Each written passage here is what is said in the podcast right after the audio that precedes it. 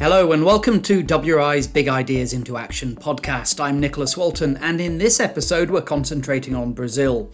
My colleagues at WRI Brazil have been putting together a video series called Faces of Restoration, showing the people at the heart of restoring the land and forests of that great nation. How can we plant, raise animals, and not cut down trees and destroy nature? The videos explain how there's far more to restoration than simply planting trees. It's about economic growth, thriving businesses, productive agriculture, and a healthier environment.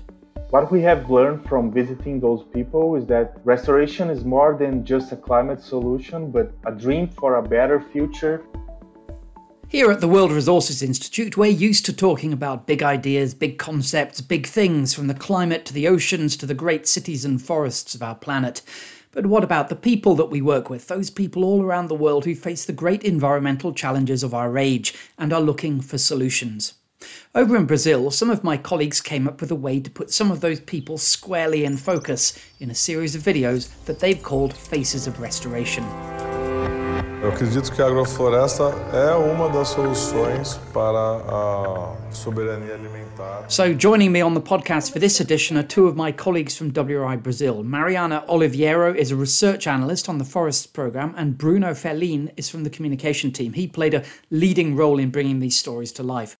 The country is committed to restore 12 million hectares of land. That's an area almost the size of England.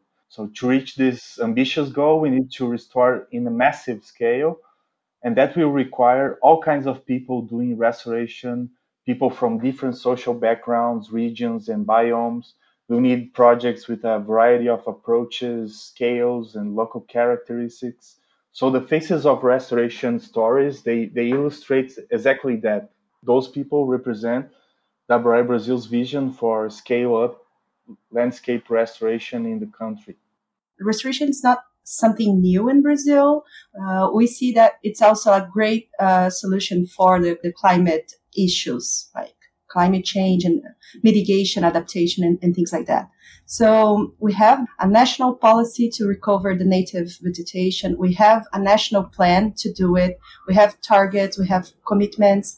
And the most important piece is that we already have many pioneers that are already restoring land. They are protecting and growing trees. They are using a variety of innovative techniques and their stories help us to illustrate how different levels of government, private sector, decision makers within agriculture sector can become engaged in this movement. So we need more investments to help to scale up. We need investments to bring these innovations, but at the same time, we can combine these with a beautiful narrative to show examples of successful projects that are happening across Brazil. Papai e mãe não tiveram essa oportunidade, né, de, de estudar. This is the Suarez family. They live in pretty much the first thing that most people think about when they think about Brazil, the Amazon rainforest. They live deep in it, near a place called Juruti. So this family, they rely upon cassava as a crop, but came to realize that the forest that surrounds them is actually the key to the prosperity and resilience of their family, if only they can sustainably tap into its resources. Bruno, you first, as you were part of the team that visited the Suarez family deep in the Amazon, what was it like?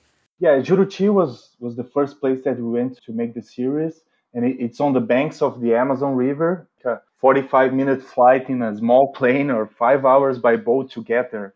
And, and farmers that are there, they, they are totally focused on cassava production. It's a very cultural thing. And you can make many products out of cassava. It's a superfood but it strikes me that many fruits and vegetables that you eat in Juruti they are not actually produced there. It's a small city in the middle of the forest but many fruits and vegetables do the same 5 hours boat trip to get there with technical support many other farmers could also benefit from agroforestry systems right mariana I would say that the case in, in Juruti, the, the Soares family, it's very important to remember that they were already living there, they are already producing in the land. We saw that they were aiming not only to improve the productivity, but also the ways that they produce, like how they could save some labor and, and produce better and bring the diversity to the systems that they were developing in their land. So I think this is key because it's not only about diversity or improving the productivity, but also bringing quality of life into the labor too.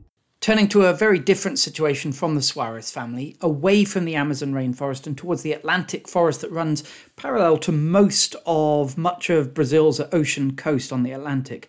There's a guy there called Bruno Mariani living in Bahia. He used to be a banker, but gave that up on a mission to restore the forests near where he lives. A Mata Atlântica cobria do Rio Grande do Norte ao Rio Grande do Sul quando os portugueses chegaram aqui. So that was Bruno Mariani, and he turns degraded pasture land into something that's both economically productive and ecologically sound. Yeah, Bruno is passionate about trees. He was for years an asset manager in international banks, but he decided he was done with it. And then he brought all this financial knowledge to the planting tree business. 10 years ago, he founded a forestry startup and focused on planting native species from Brazil. So the key for his business is research and development. With innovative biotech, his company expects to make timber from planted native trees more profitable than from natural forests, restoring degraded land and, and avoiding deforestation in, in primary rainforests. He's super technical in his approach to the farm and, and keen to, to make profits from planting native trees. Mariana, is the forestry sector in Brazil crying out for businesses like the one that Bruno Mariani is setting up? People are interested, and we need more investments to help these innovators like Bruno to scale up their efforts and businesses. If we want to continue to consume timber, tropical timber, I would say that these businesses can be a way out to, to continue and bring sustainability to the sector. There's many other benefits also that comes from this model you see in Bruno's farm, the many river springs are coming back to the farm and, and animals. So it's also better for the environment and biodiversity. This type of business is not only about restoring degraded land, but growing valuable native trees and creating jobs, generating higher crop yields, and also like contributing with water security and combining like food production and things like that. Moving on, one main difference between the Amazon and the Atlantic forest is that the uh, the latter is much more accessible. It's close to urban areas, a lot of human activity. So in many places, it's actually been degraded far more than the Amazon overall. The third example that we're looking at from the Faces of Restoration series is Patrick, who lives in the Paraíba Valley near the great city of Sao Paulo. E quando eu entendi que o, tudo que a gente come que está na prateleira dos The place where Patrick lives used to be a farm set up by his relatives a long time ago. At one point, the paper mill in the village was actually the largest in Latin America. And the area was famed for coffee and dairy products. But over the years, the whole place has fallen on pretty hard times. The soil became degraded, waterways silted up, and in the video, there's actually, well, you can see there's lots of abandoned shops, houses, schools, everything. So, how typical is this kind of situation when people take too much out of a landscape and don't put enough back in? Yes, I think that Patrick's example brings us the perspective that what's the price of degradation and how important it is to restore. Because over the years, the family and the way that they were producing showed that it didn't work. But at the same time, when he and his family decided to do things differently, using trees, not only crops, and changing the way that they were managing the land and bringing like a long term plan to benefit not only the property that they were leading, but also the, the, neighbors and how they were building a movement in the Paraíba Valley to restore the whole landscape. It really makes the difference in what he is doing there. And as well as helping on the environmental ecological side, this also creates a better economy for the people and brings people back into the area, correct? Paraíba Valley is one of the most important areas in Brazil as it's between two of the larger cities in Brazil, like São Paulo and Rio de Janeiro, and is responsible for providing water, for providing food, and so how you can combine this perspective of restoring land and bring people back to the rural areas and combining this with producing native species based on forest systems. That is what the original landscape that was there before degradation started. I think Patrick, just like his great grandfather, was a visionary. An important part of his time is invested in creating a market for this new product and his dream of turning the Paraíba Valley into a forestry hub. He sells his food products to famous chefs in Sao Paulo, including superstars like Alex Atala. And he's also looking to expand the wood market with architects and designers interested in using wood and materials that they can track the source. Lots of other farmers and, and neighbors that can also invest in, in a more sustainable way of producing. You're listening to WRI's Big Ideas into Action podcast. This week, looking at the faces of restoration in Brazil. Turning to the last two videos, they're much more specific examples of restoration in Brazil. Então, é, se reuniu um grupo de mulheres e aí a gente. One of them is about a woman called Silvani. Aí foi que descobrimos que umbu tinha como fazer. Silvani lives near the city of Pintadas in a semi arid area. It's actually the most biodiverse semi arid area on the planet, but there's been a lot of cattle ranching. Again, the soils are degraded. She's now planting trees both to supplement her income and improve the land itself. I think Silvani is an example of a women leader that was trying to do something differently, but also bring others to this new approach. Silvani, together with other women, decided that they want to use the fruits that were available from the native vegetation to produce pulps they started like a pulp plant. They started to processing it. What they did is to start another movement, not only process the existing fruits that were there, but also to expand this idea of restoration, starting planting these fruit trees again. It's about restoring degraded land with a species that has an economic interest and also will benefit these families because will generate income it will involve other family members that are not only connected with cattle but are also doing something differently the umbu tree that Silvani and, and other farmers are making a profit now, it's a super traditional tree. It's actually something that would be thrown away, or this whole production was not used as an economic source for these families. And now Silvani's family, this extra income is helping her to support her son's studies in Salvador, for example. And so the family is having a, a, much better future with something that there was no economic value just a few years back. Moving on, there's a natural link with the last of these videos. It's an area of Atlantic forest in Espírito Santo. That's where a couple called Emerson and Viviani live. Devido ao seu palmito nobre, né? Eu acho triste. Né, porque... Now, Emerson and Viviani are, are dealing with the Jussara palm. It's a, it's a type of palm that was illegally cut down, harvested for the palm heart, but now they've decided to bring it back and cultivate it on a commercial basis themselves. Yeah, they, they are actually the first farmers in Espírito Santo that were authorized to harvest the Jussara palm because it's an endangered species in Brazil. And the fruit is pretty similar to acai, which is known all over the world right now.